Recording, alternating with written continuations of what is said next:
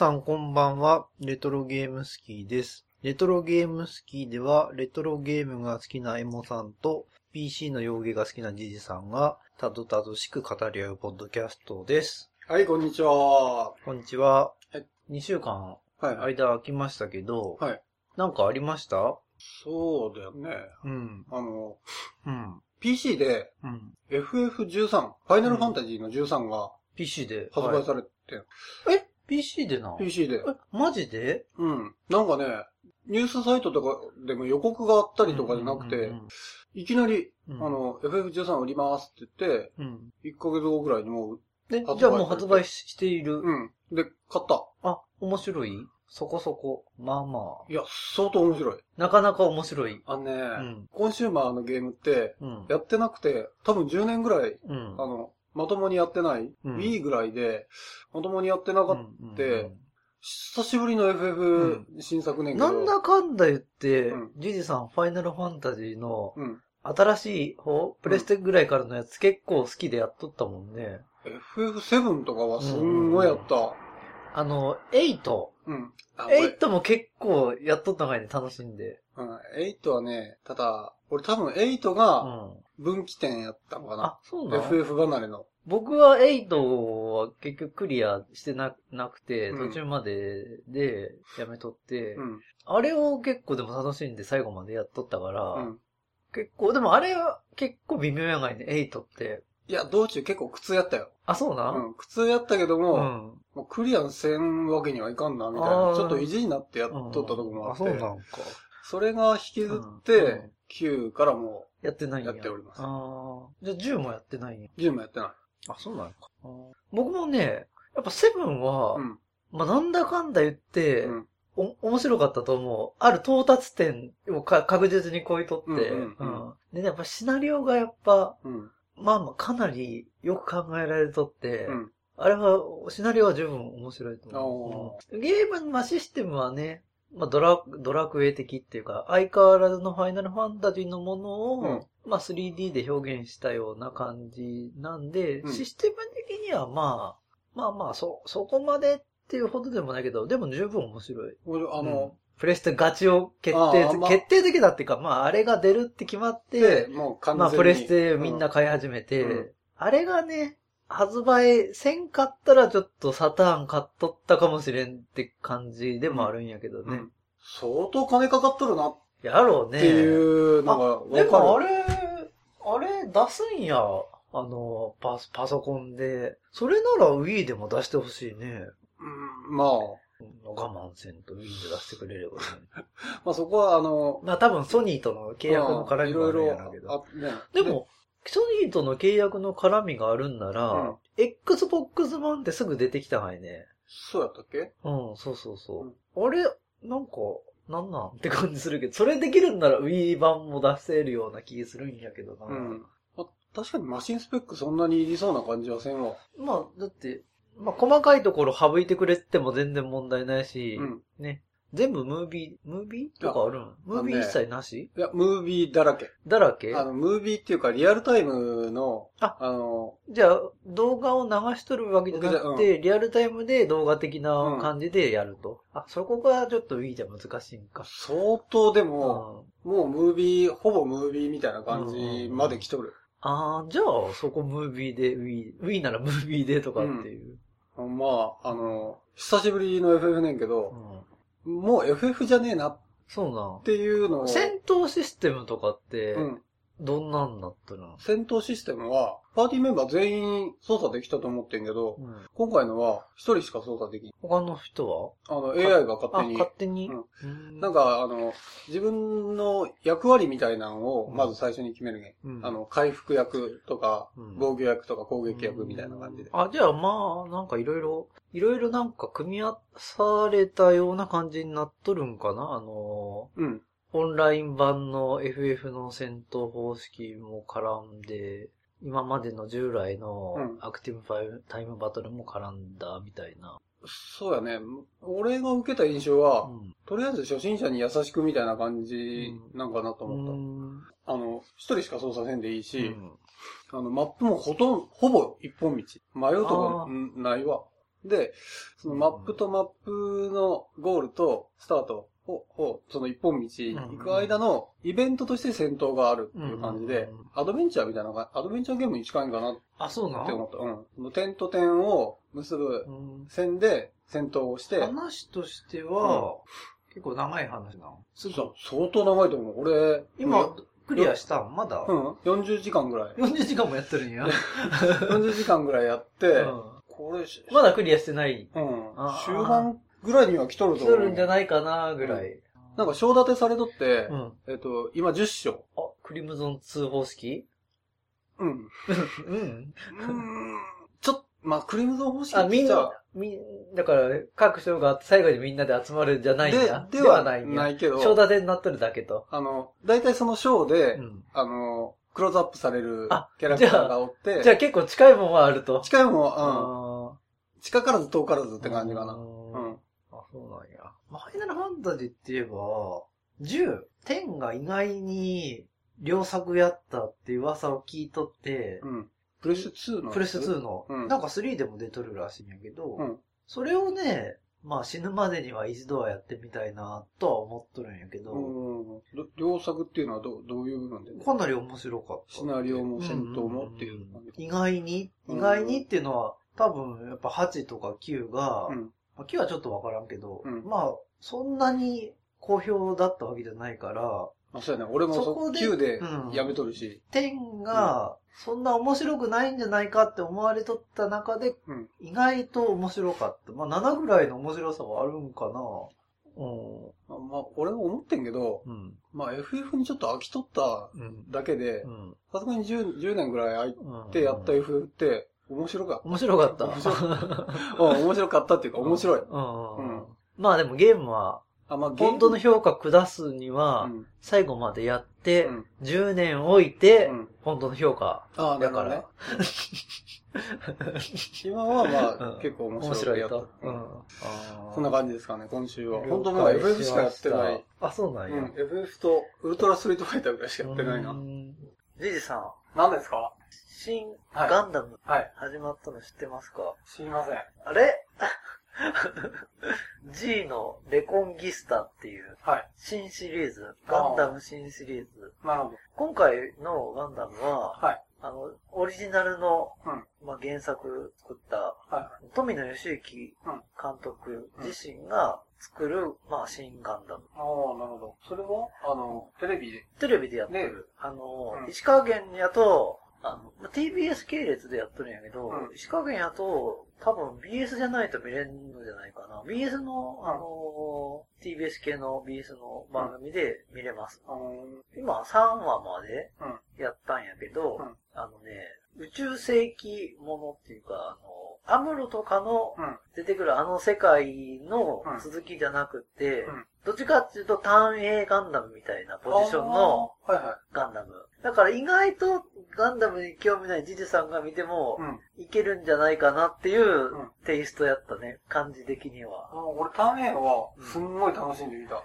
ぱ単影が一番ガンダムの中で似とると思う。ああのー、ガンダムの世界の続きなんやけど、まあ、続いてる世界であるんやけど、まあ、どこかよくわからないっていうのが G のレコンギスタっていうので、でガンダムのデザインが、ターン A もちょっと、今までのガンダムと比べるとちょっっとおかしなガンダムやったんやけど、あの、ヒゲみたいな。そうそうそう。ついたガンダム。今回は鬼みたいなガンダムになってます。お、鬼？鬼頭に角二つこう、アトム型っていうか、ああ。ちょっとまた、まあ、ガンダムとして見るとちょっと変かなって感じはするかまあ、何をもってガンダムって言うんけ？でも。な。やっぱ初代のオリジナルのあの、うんガンダム？ファーストに出てくる。あれに近いとガンダムっぽい。ああれに外れると、やっぱちょっと違うなって感じはするし。ターン A は、うんあのヒゲがあれやろ？あの、うん頭についとったあの、まあ、ひっくり返したみたいな顔を、まあ、髭やね、うんああれがいまいち、ガンダムファンからはいまいちやし、まあ、純粋にロボットとして見た時にも、やっぱり、あんまりかっこよくなかったよね。うん。あれは俺、人間ドラマの方が楽しくて、見とったっていうところがあって。で、その、新作は？新作も、まあ、ガンダムってついてるけど、うん。まあ、ガンダムっぽいロボットも出てくるけど、うんまあ、ガンダムじゃないね。うん。ガンダムっていう名前を借りたうん、富野義行の新作。ああ。なるほど。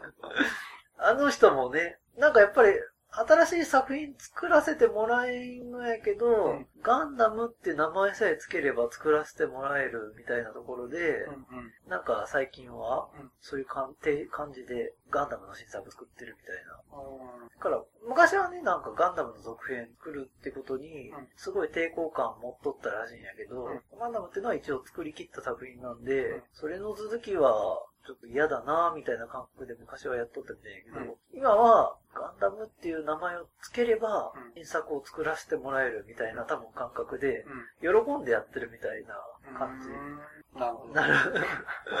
新作の見た感じだと、うんなんか意外といけるんじゃないか。まあ、3話までの感想やけどね。うんうん。ターン A、ノリは完全にターン A やね、あれ。どっちかって言ったら人間物語に。そうやねまだ全然話進んでないから、一体何なのかがよくわからん、今のところは。なんか世界観としては、宇宙エレベーターって、うん。わかる？どうあの、地球から、紐紐っていうかすごい硬い紐みたいなものを宇宙までブブラーンってぶら下げて、うん。そこにエレベーター走らせて宇宙まで移動させるみたいな、あの、スペースシャトルみたいにはい。打ち上げるんじゃなくて、その紐を伝ってうん、エレベーターみたいな感覚で宇宙まで移動させるみたいなうん。移動手段がある世界の物語っていうだところまでしかまだ分かってないです。で、まあ、そこにガンダムみたいなモビルスーツ出てきたり、うん。あの、っていうのが出てきて、うんまあなんか、なんかやっとるんやけど、まだ全然よくわからない。その、ロボットの立ち位置っていうのは、やっぱ戦闘とかあるんじゃない？戦争状態じゃないの？そうでもない。こう、そう、なんか海賊って言われてる人たちが、んまあで、大では出てきて、うんその人たちが、なんかその宇宙エレベーター自体になんか利権が絡んでて、うんそれを独占するのは許せんみたいな感じで、うん海賊って人たちがいて、うんそのさ人その人たちが、うんあのー何か行動を起こそうとしてるみたいな。うんうん。宇宙エレベーター、中心、だから中心、話の中心としては宇宙エレベーターになるんかな？今のところはね、あの、主人公はどっち側？なの海賊側それとも宇宙エレベーター宇宙エレ側ベーター側のうん男の子、今のところは。まあ、よくガンダムってなんか、まあ、いろいろ話コロコロコロコロブレる、ブレるんで、今特にあ今の富野氏って人は、うん。まあそうブレる人なんで、まあどう転んでいくかちょっとよくわからないですね。あまあ楽しみやね、じゃ皆さん、ガンダム好きな皆さんも、あ。はい。多分見えると思います、ね。はい。これから見ていきましょう。はい。はい。エモさんは G のレコンギスタ応援していきたいと思いあます。所存です。あ、なるほど。それ、俺の俺しか、みたいな、そういう、はい。ニュアンスで今ニュアンスで言い言わせていただきました今 はい。はい。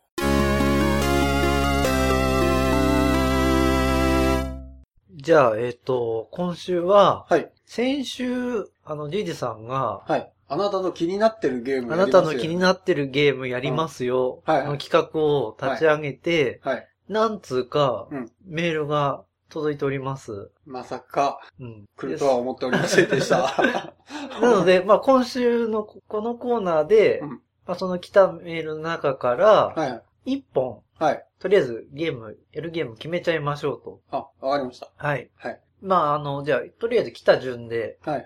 読んで、読んでいくというか、あの、尺の関係上、ちょっと全メールを読むと、ちょっと時間が、あ、メールの全部。トータルで1時間に収まらなくなっちゃうんで、ちょっとはしょりながらうん。はい。話していきたいと思います。まずあの、タコレ屋さんから、タコレ屋さん。はい。えっと、タコレさんからは、ファミコン版ハジャの封印、ああ、なるほど。もしくはうん。PC 版デッドライジング3、スチームで配信しているようですということだ。ああ、あれ、あれかな？カプコンの、うん。あの、ゾンビのやつかな？ゾンビゲームかな？あ、そうなん？ゾンビなんか、な、うん殴る？うん。なぎ倒すみたいな？ゾンビ三国無双みたいなやつかな？どうしよう。ちょっと調べるか、うん調べてみるか、うんタイトルだけ並べてその中から決めるか。あとりあえずタイトルだけ並べようあか、。じゃあ、うんじゃあ、まずは、ハジャの封印と、パジャのフインとデッドライジング3。これ、ハジャの封印はファミコン版じゃないとダメですかねファミコン版じゃないとダメだそうです。なるほど。わかりました。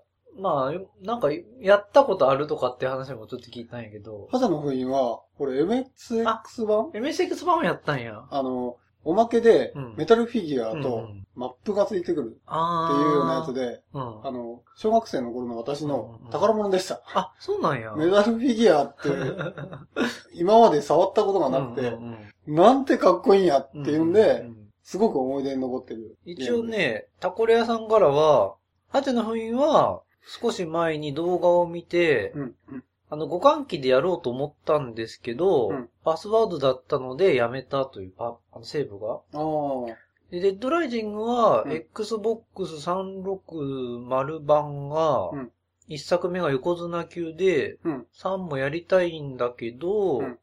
Xbox One か PC、ゲーム PC がないとできないので、はい。諦めてるということです。じゃあ、どっちかって言ったら、まあ、覇邪の封印はやって、ハジのあるんであ、そうやね。デッドライジングなのかな、まあじゃあ、タコレさんの中からはデッドライジング。デッドライト。うん。ハチの封印はね、マップがね、うん。ちっちゃいやんってね。あの、いや、見えてる、見えてる。ああ、う んうん、うん。あれがね、ファミコンではちょっと珍しいタイプやったよね。下にずっとなんか主人公がおって、よ、うね、ちょっと変わった画面構成の。PC だとああいう画面構成って、うんあの当時は結構あったんやけどね。うんうんじゃあ次は、はい。えーと、マッハメンギアさんから。おうまあ、半分やった。気になってるゲームは、はいはい。多分タイムコマンドだと思うということです。タイムコマンド？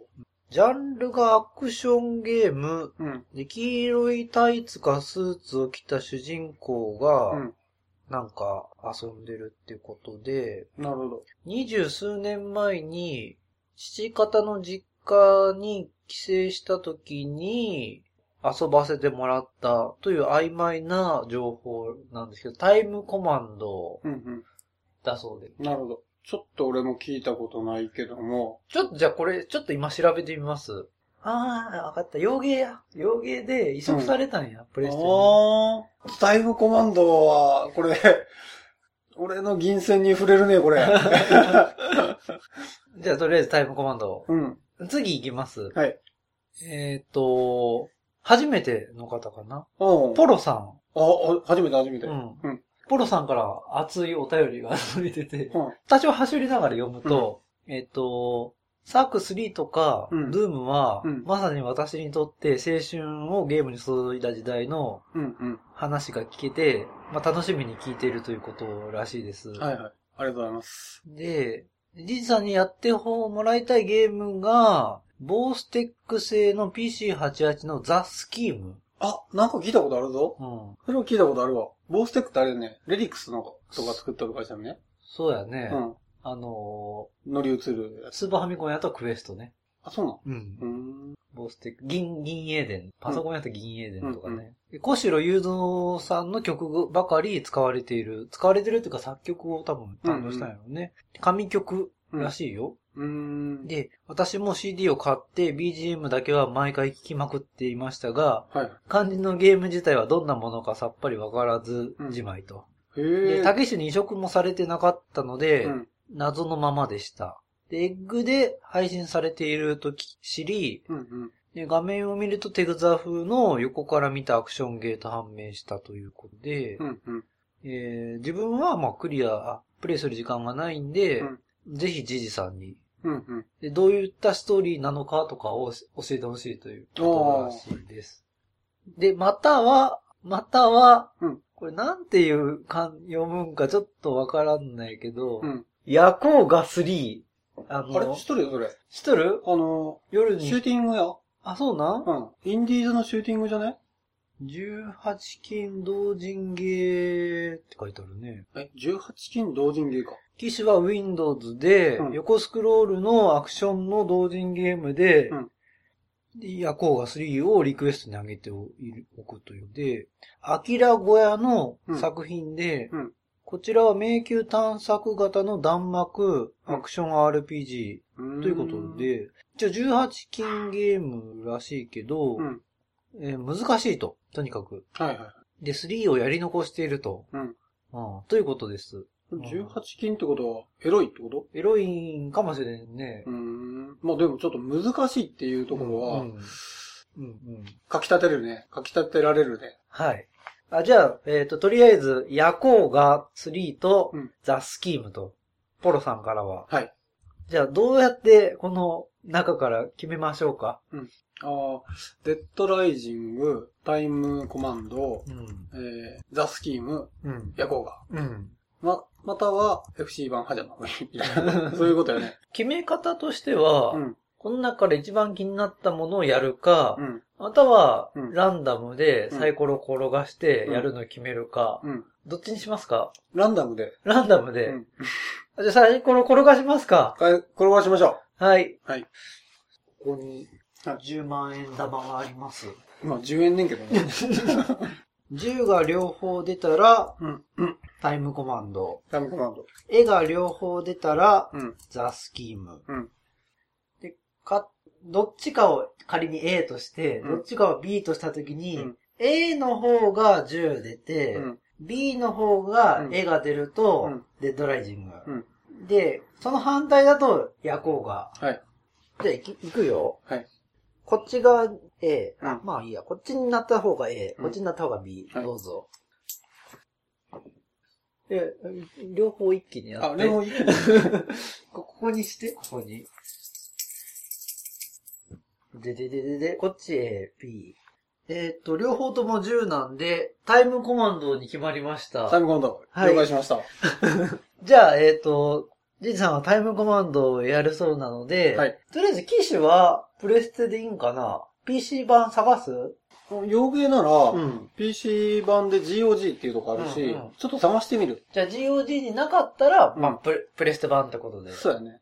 プレステはもう、あるの？持ってないし、あれでやろうかな。ビータの、うんあの、PS アーカイブみたいあな。あ、はいはいはい、で、はい。あれば、うん、ビータのややつでやるし、まあ、なかったら、まあ、プレステプレスがしてもいいけ2でど、もああるんじゃない？どっかに。倉庫がどっかに。プレス2は、あの、もう読み取りできません。あ、そうなん？わ、うん。かりました。まあじゃあそういうことで、とりあえず必ずやると。はい、必ずやる。2週間後までに、うん。ど、どこまで行けばいい次の放送までに。アクションゲームなら2週間もあればクリアでクリアきるんじゃないあ、でも、とりあえず購入は確実にしておくと。はい。はいわ。かりました。ということら、らしいです。うんじゃあ皆さん、監視の目を緩まんで2 週間後期待しておいてください。タイムコマンド。はい。はい。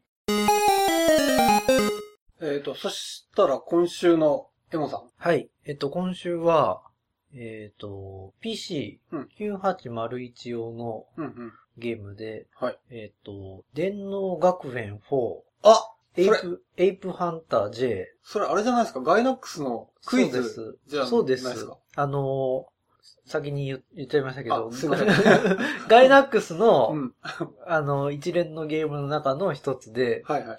まあ、電脳学園っていう、まあ、脱衣クイズゲーム。はいはい。クイズに答えて、うん。まあ、脱衣をして、さす、してるキャラクターの洋服を脱いでってもらうっていう、うんうん。まあ、ガイナックスがそもそもコンピューターゲームに参入した時のうん。一本目のゲームが電脳学園っていう、うん。うん。まあ、まあ単純な脱衣とクイズと脱衣のゲーム。うん。まあ若干アドベンチャーゲーム的な要素もあったけど、うん。まあそんなゲームの4作目。うんで、えっとね、1からうん。3まではい。は、えっと、本当に脱衣クイズゲームみたいな感じで、うん。うん。その若干アドベンチャー的な要素もあるっていうほどのアドベンチャー的な要素はほぼないという。確かなんかトップを狙えば、えっと、それは3やね。3か。電脳学園。電脳学園の1は、うんあの、オリジナルうんの設定のゲームで、まあ、うん電脳学園っていう学園にうん入って、まあ、クイズゲームしてうん、脱衣すると。うん。で、電脳学園2ハイウェイバスターってやつが出てて、それは、これもオリジナルで、はいあのーまあ、ちょっと交通系のうんクイズとか、まあ、絵柄がそういう交通系の不計算とかになってるってやつで、で、3がう、ん。今出たちょっと問題の、うんあの、アニメのトップを狙えってキャラクターうんを、まあ、使ったうん。脱衣クイズゲーム。うん。で、これは本当に1から3っていうのは、まあ、いわゆるメインがクイズ。うん。で、まあ、今日話そうとしてる4ってやつは、うん。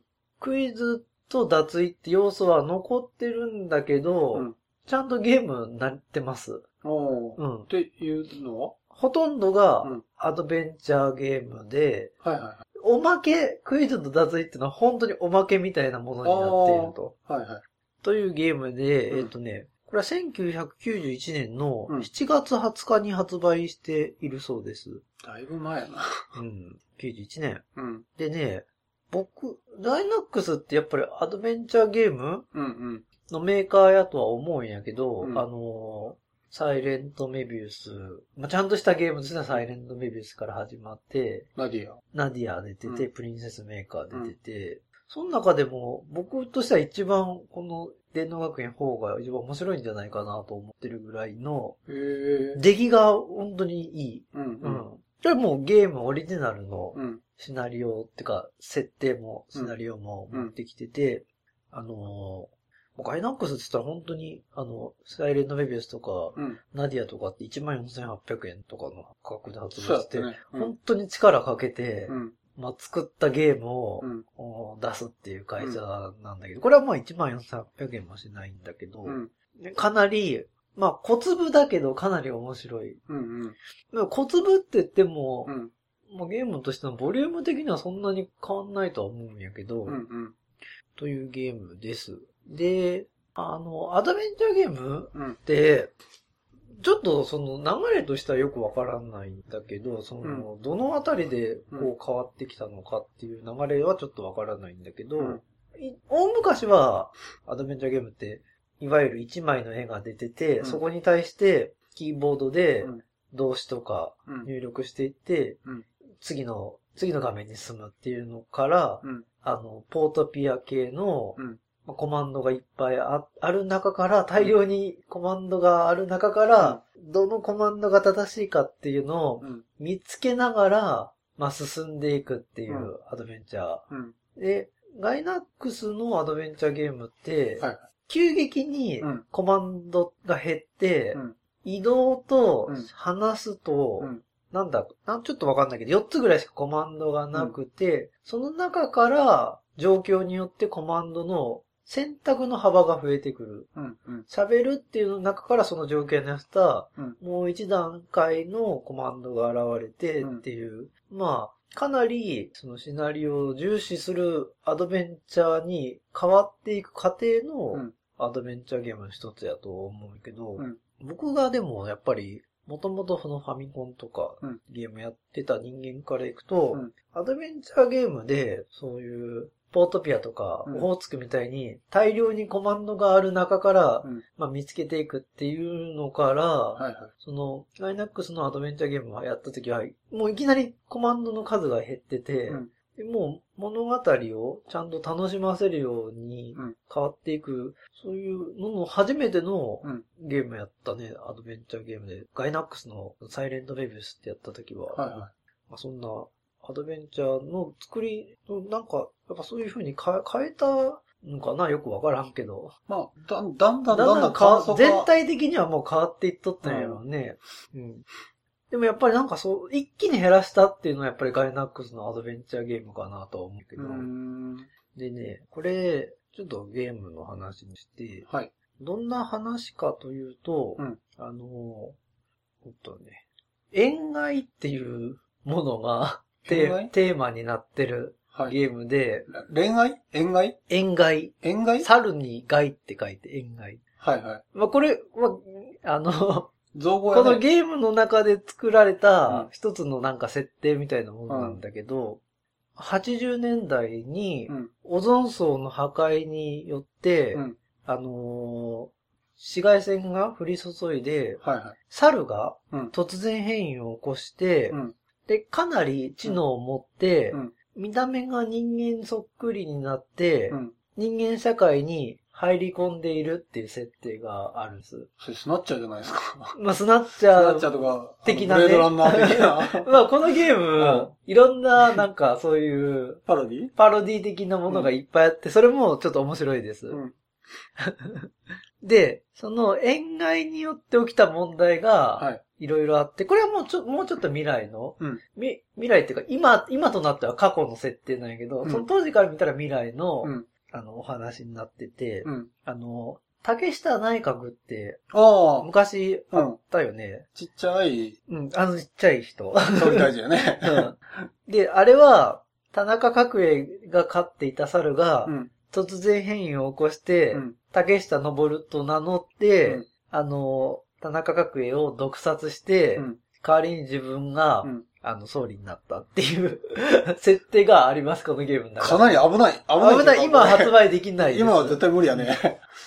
で、その浅はかうなん猿の考えによって、うん消費税が導入されたとかっていう設定があって、社会風刺も結構うん含まれとるような。でね、それが、あのー塩害のうん、なんかそういう問題の一つや、みたいなことになってます。うんうん。あとは、なんかまあ原発の発電所とかで、あのー作業員として、うん。その人間そっくりな猿を使ってたんで、はいはい。あのー大事故が起こったとか、うんチェルノブイリに次ぐうん大事故が起こったっていう。うん今もう、チェルノブイリに次ぐ大事故、まあ、福島でちょっと起こってしまったけど、うん。そういう話があって、で、で、その塩害が出てて、うん。で、結局、猿、猿が人間社会に入ってること自体が問題だっていう話になって、うんまあ猿をやっぱりはず、省いていこうって言って省いたんだけど、うん若干やっぱり人間社会に紛れ込んで残ってる人がいるんで、うん。まあそれを探して、うん。まあ処分していこうっていう設定がありますと、このゲームは。ああ、主人公がそのうんう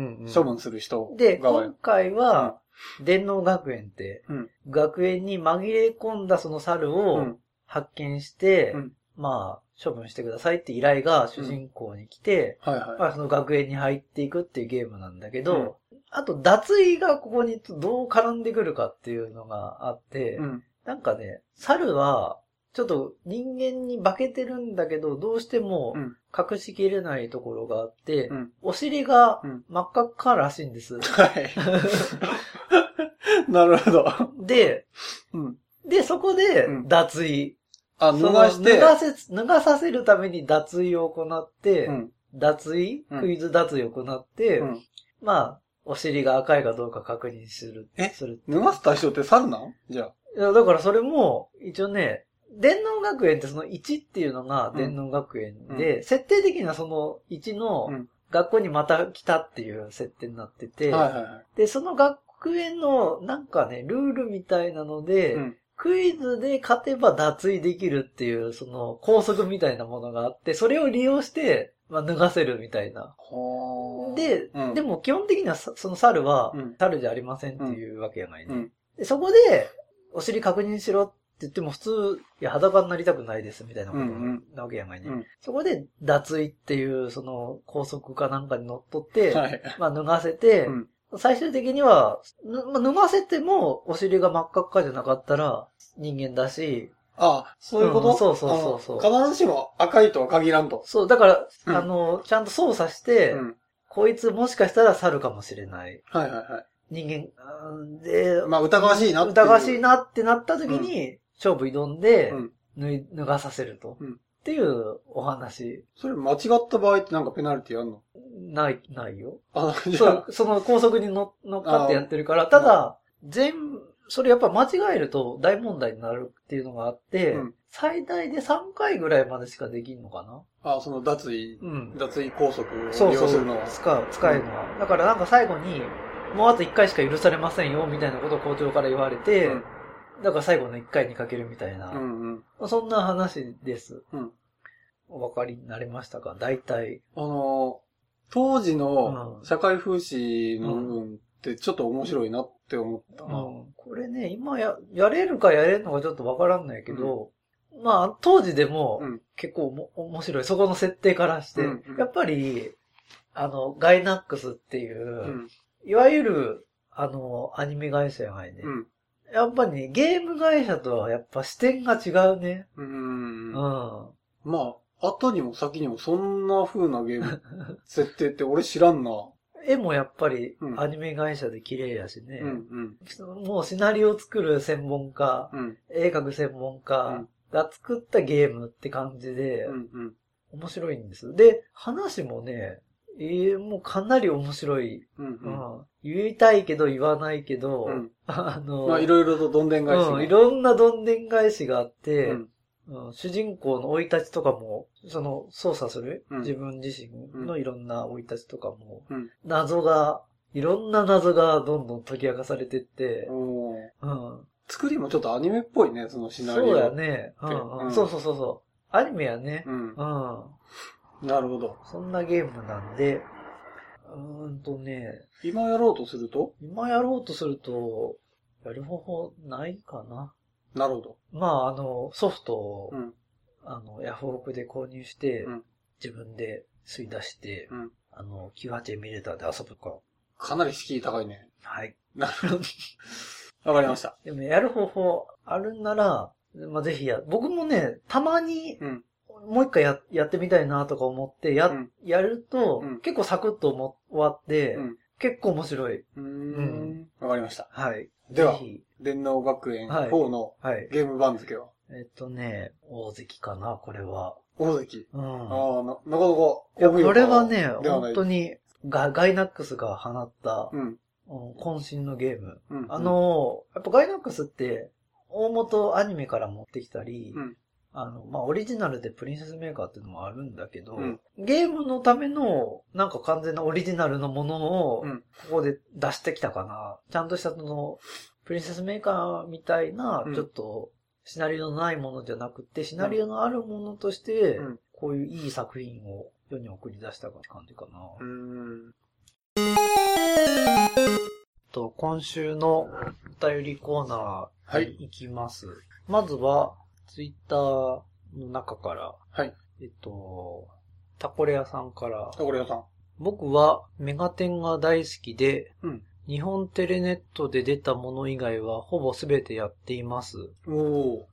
ファミコンの一作目は元ネタがありますが、その後のものは独立したストーリーの話でとても面白いです。うん。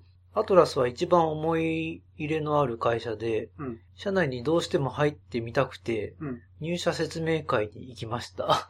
出た。で、あ二人、目です。二人愛さんに続く。またこれ、誰かが聞きてえなって言ったら、タコレアさんよろしくお願いしします。へえ、アトラスが好きなよね。うん、ああ、そっか、タコレアさんはアトラス好きと。うん、うん。あ今あ、あ度、の、ん？ペルソナ、ペルソナの新作がうん。出るね。メガテンシリーズ。うん。うん。シリ、もう、ペルソナもってメガテンシリーズなのかな？ああ、僕はね、あんまりアトラスってうん。よく知らんからね、うん。プリクラのアトラスっていうぐあーらいしか知らない。そっちのイメージが強いね。うん。うん。昔ファミコンの時は、うん。アトラスって自分でソフトを出さずに、うん。あの、基本的には下請けで、うんあの、ナムコの女神転生とか、うんあんな形で、いろいろやっとって、うん。やっぱりなんかね、質、アトラスだけやたら質が高いっていうか、うんなんかやっぱ、アトラスが作った、今見るとね、あ、これやっぱりアトラス作っとったんや、みたいな感じの、なんか良質なゲームが結構ある。その、いろんなメーカーから出とって、うん。その中でもなんか飛び抜けとるなっていうのが、実はアトラスが作っとったり、うん。うん。今もほら、うんあの、世界一の迷宮とかペルソナもそうやし、うんあと、バニラウェアのゲームのパブリッシャーしとるのが、うんうんうん。あの、オーディンスフィアとか、うんドラゴンズクラウンとうんうか、ん。結構いいメーカーやなとは思うけど、アトラス？うん。うん。でも、もう、アトラスはもう、一流メーカーやわね、うんすでに。うん。どっかの下請けっていうよりかは、逆に下請けを使ってっていうところだよね。じゃあ次行きます。はい。あのー、ツイッター文、実はここで終わりで、はい本当はうん僕は他に何通か見てたんですけど、うんあの、今日の時点で見ると、うんあのー、見れないみたいな状況になってて、ほあの、読めません。ごめんなさい。これ、どういうシステムなのかがよくわからないんですけど、うんなんか消えちゃっててダメなんで。次行きます。はいメールが来てますと。はい。ちょっと読んでいきます。はい。えっと、白菜さん。白菜さん。うん。初めての。うん。エモさん、そして、僕のジジさん、こんにちは。はい。天竺ネズミのレビューに書かせてもらった、あ白菜と申します。あはいはいはい。いつも楽しく聞いています。はい。毎日リピートで聞きまくっているので、多分ですが、日本で一番レトロゲームスキーを聞いているのは僕です。ありがとうございます。ジジさんファンから、はい。あの、来ました。ジジさんからディアブロの話を聞いて今やっています。はい。プレステ4版ですが、うん。職場や周りの友達にゲームをする人がほぼいないので、うん。ほんとレトロゲーム好きを聞いていて楽しいです。ほっこりします。うんジジさんのゲームの紹介の時、例えば、こんなゲームとジジさんが言った時のエモさんの、はてなはてなはてなって感じで8割ぐらい噛み合わないところが好きです。最初はお二人が仲が悪いのかと思ってました。と,、うんということですね。ああ、まあ、仲は悪いね。もう十、十何年？何年？超仲悪いよね。仲悪い？まあ好きなこと言えると。うん。あ、で次、白菜さんから、続けていっぱいメールが来てまして、はまあ、はしょりながらちょっと読んでいきます。えっ、と、ガンバレードマーチの話は、すごい行動力とアルファシステムの人たちの優しさに感激しました。い。うん。それとジジさんが急にみんなの気になるゲームを俺がやりますと言い出した時はびっくりしました。あ、あれ、本当にな、あの、思いつきです。今まで拝聴してきてあまりそういうことをジジさんが言わなかったので、どしたん？ジジさんと思いました。エモさん、ジジさん、リスナーさんたちのゲームトークのレベルの高さに毎回感心しています。僕のような超ライトゲーマーが入り込んで良いのかなとメールしていますと。これ2通目。次3通目いきます。エモさん、そして僕のジジさん、こんにちは。こんにちは。前にエモさんがシューティングの話で、の頭脳戦艦ガルが出てきたことを思い出したことがありますと。うんこのソフトは、え小学生の頃、誕生日に買ってもらい、弟とクリアしたくて2時間ぐらい頑張ってやっていましたが、うん。単調なステージで全く先が見えず苦戦しましたと。うん。うん。結局クリアできず、丸カツに乗っていた裏技の無敵コマンドで無敵にしてプレイしましたが、はい。それでも先が見えずに、えーファミコンの電源を切らずに、テレビの電源だけ切って、その日は寝ましたが、うん。次の日弟とクリアできるかなど楽しみに、テレビの電源を入れたら、うんまた単調なステージをずっと無敵の状態で進んでいくだけでしたと。はい。腹が立ってカセットを壁に叩きつけた思い出が蘇りましたと。しょうもない長文失礼しました。あでもまたメールしますと、更新楽しみにしていますということです。昔俺も、あの、ブラックオニクスでうん同じようなことしてたんで、あの、うん。すごくわかりますよ、それ。頭脳戦艦ガルってう、ん。100個パーツ集めなきゃいけないっていうのがあるんだけど、うん。そのまま普通に何も考えずにやっているだけでは、その、全ルート結局行かなきゃいけないっていうので、うん。画面、面の最後に分岐ルートみたいなのが出てきて、はいはい。結局なんかそう、埋め尽くさないとクリアできないっていう風になってて、うん。まあかなりやっぱ単調で難しいと。うんん。そんなゲームやね。一応クリアはあるんや。あるある。うーん。どっかのホームページでうん攻略ルートみたいなのが出てたけど、うん。まあ、このゲームこんなにやれるかみたいな、うん、デイビーソフト。あはいはい。フラッピーのデイビーソフトやね。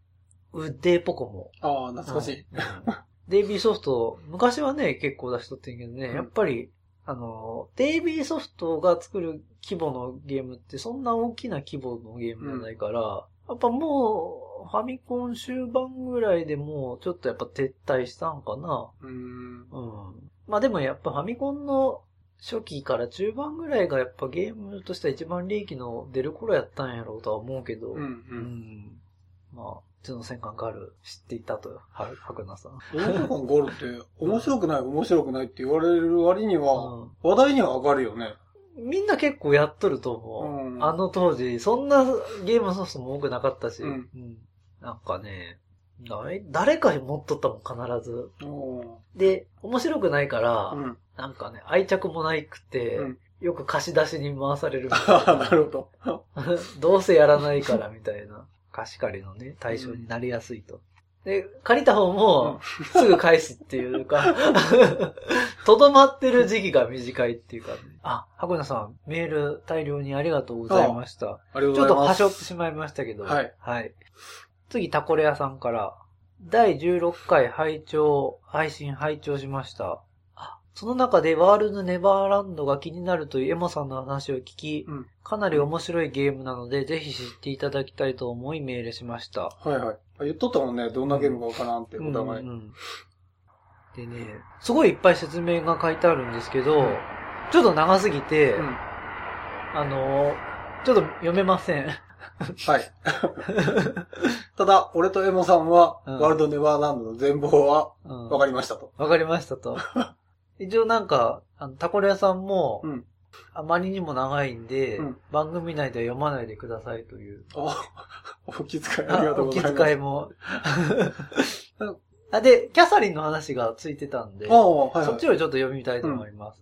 で余談ですが、キャサリンはやったことがありますと。うん。アトラスが出したゲームという理由だけで内容をあまり知らない状態で、うん Xbox 360版を買いましたと。うん。ゲームとしてはパズルゲームで立方体をうまく上に積んでいって、それを登り、上部にある出口を目指し、そこに到達するとクリアしますと。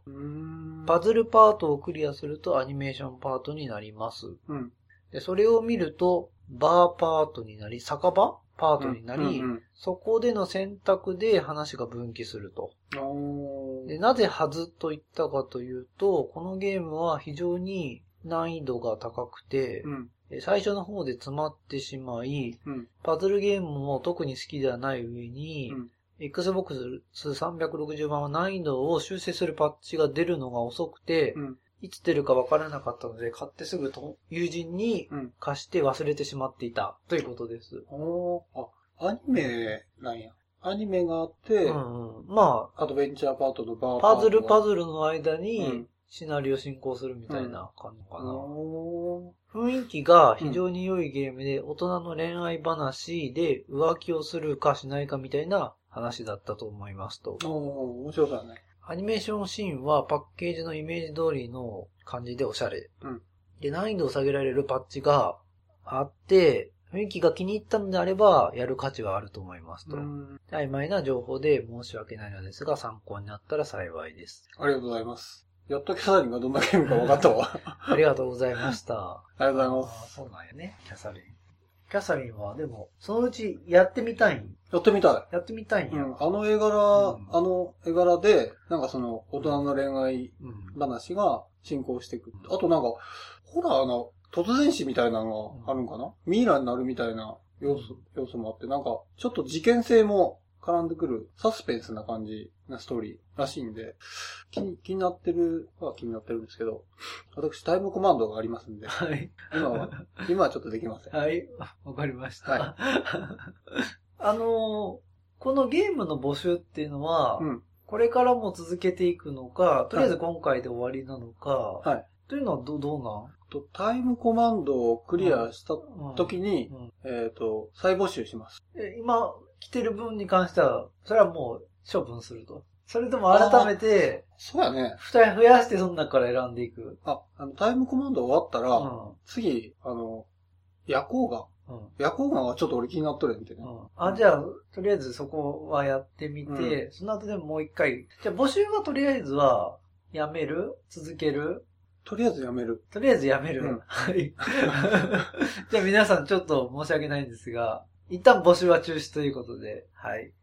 じゃあ、ととりあえずメールのコーナーはこれで終了します。はい皆さんありがとうございました。ありがとうございました。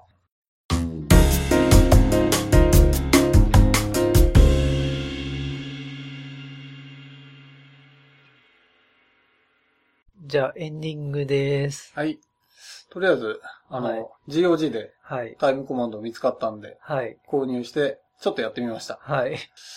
なかなか、骨が、骨が折れそうな感じがしたな。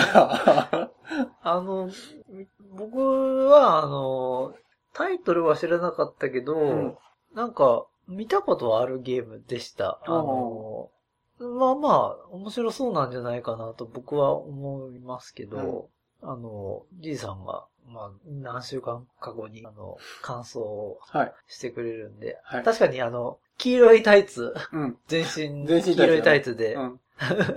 ピチピチの、あなんやろね、アメコミとかのヒーローって、うん全身タイツ多くない？バットマンああ、しかり。そうやね。スーパーマンしかり。うんやっぱ、その筋肉の盛り上がりがちゃんとわかるってところで、やっぱ全身タイツの方が強そうに見えるとかってことなのかな。1回目のプレイ感としてはどんな感じやったん？ほんとね、コントローラー、コントロールがなんかあの、うん。バイオのうん。バイオハザードの。操作。うん。あの、左右でうん。回転して。回転してうん。前後で回転した向きに進むみたいな感じ。で、まだ、もう序盤も序盤、うん。最序盤やねんけどう、ん。キックとかパンチで 殴っていくっていうような感じやし、バイオ系なんかなってちょっうんうんああ、今のとと、ころは。うんインプレッションとして。ははい、はい、はい。持ちました。ただね、これ、難しそう。あの、ちょっとやった感じだと、その、さ、探すポイント？探すポイントが、あの、今のゲームで光ったりするがいね。うんうんこここ探してね、みたいな感じでうんう。んそれ全くなさそうなんで、背景を手当たり次第に探さ、うんんうん触ってかんなんみたいなのかなって感じで、かなり難しそうな。グラフィックは結構綺麗やよね。と、まあ、当時としては結構綺麗なんじゃない？あれは。うん。1996年やし、えっ、と、18年前。うんまあ、今今、あんなもんあかな。いや、あれかなり綺麗や綺麗な方かな。うん。うんよくここまでできたなって感じだと思う。うん。うん。はい。はい。はい。ちょっと頑張ってみま皆さん、す。感想を期待しておいてください。まあ今は、あの、FF、ちょっと面白いんやけど。い FF っていくらぐらいで売っとるもんなの？や、すごい安いよ。俺 ?PC 版。1500円ぐらいで買ったのかな？えそんな安い？日本語 ?2000 円は絶対せんかったと思う。日本語、日本語。あ、そうなの？日本語に完全対応してる。日本語対応？うんどういうこと？えっと、いくつか言語をサポートしとって、えっと、字幕だけっていうパターンと、字幕も音声のっていうパターンがあって、えっと、日本語、あ、パソコン版のファイナルファンタジーは、音声も字幕も日本語に対応してる。あの、それってど、どこで買ったん？ス Steam うん。あ、スチームで買えるんや。うん。まあ、スチームに限らず、あの、ゲーマーズゲートとかそういうダウンロード販売のとこでも、アマゾンとかでも買えるんアマゾンはどうなんかな？ちょっとそこわからんと。はわからんけけども、結局あの、スチーム倒産なんうん。ともう。どこで買っても。ううん。う。プレステ4。うん。そろそろ買いますか。ちょっと本気で検討はしてるね、俺。あ、そうなうん。っていうのも、うん。あの、ギルティギアの最新作、ビティギア。どんなゲーム？対戦格闘。ああ、はいはい。最新作がやりたくて、うんあの、ちょっと検討、あーほ本気で検討してる。本気で？12月ぐらいに出るんかな？そのギルティギアの最新作が。ああ、今後、今後なんか気になっとるものとか、あったかな？頑張れドマーチか。うん。とりあえずクリアしてくださあー頑張れドマーチ途中まで、まあ、やってます。い。うん。途中までっていうのは、まあ、まだ全然すん、済んで、どんなもんかな。一月もまだ経ってないんで、うんあの、3ヶ月のうち一月うん経ってないんで、まあでもいろんな戦闘をこなしとるよ、すでに。うん、うん。もう結構、十分これ日本守れるんじゃないか、みたいな。なるほどう。ん。まあ、敵もどんどん強くなってくるか強らね。くなっていくん。うん。全然今、ほら、もう、ほぼ全滅させとるよ。うん出てくる敵は。序盤はチュートリアルみたいなから。すぐ、ね、これ日本勝ったぞ、みたいなああ、感じだけど、まだまだなんや。まだまだであのゲームは、うんあのね、クリアしてからがスタートなんじゃないかな。あ、そうなん、うん。なんかほら、友達とかの好感度みたいな、ある前に、あそこら辺がちょっと分かりにくくて、で、なんか、向こうのなんか友達がチラチラチラチラ自分のこと見てくるんや。うん。で、ニコとかしとったらうん、好感度上がっていくんや。うん。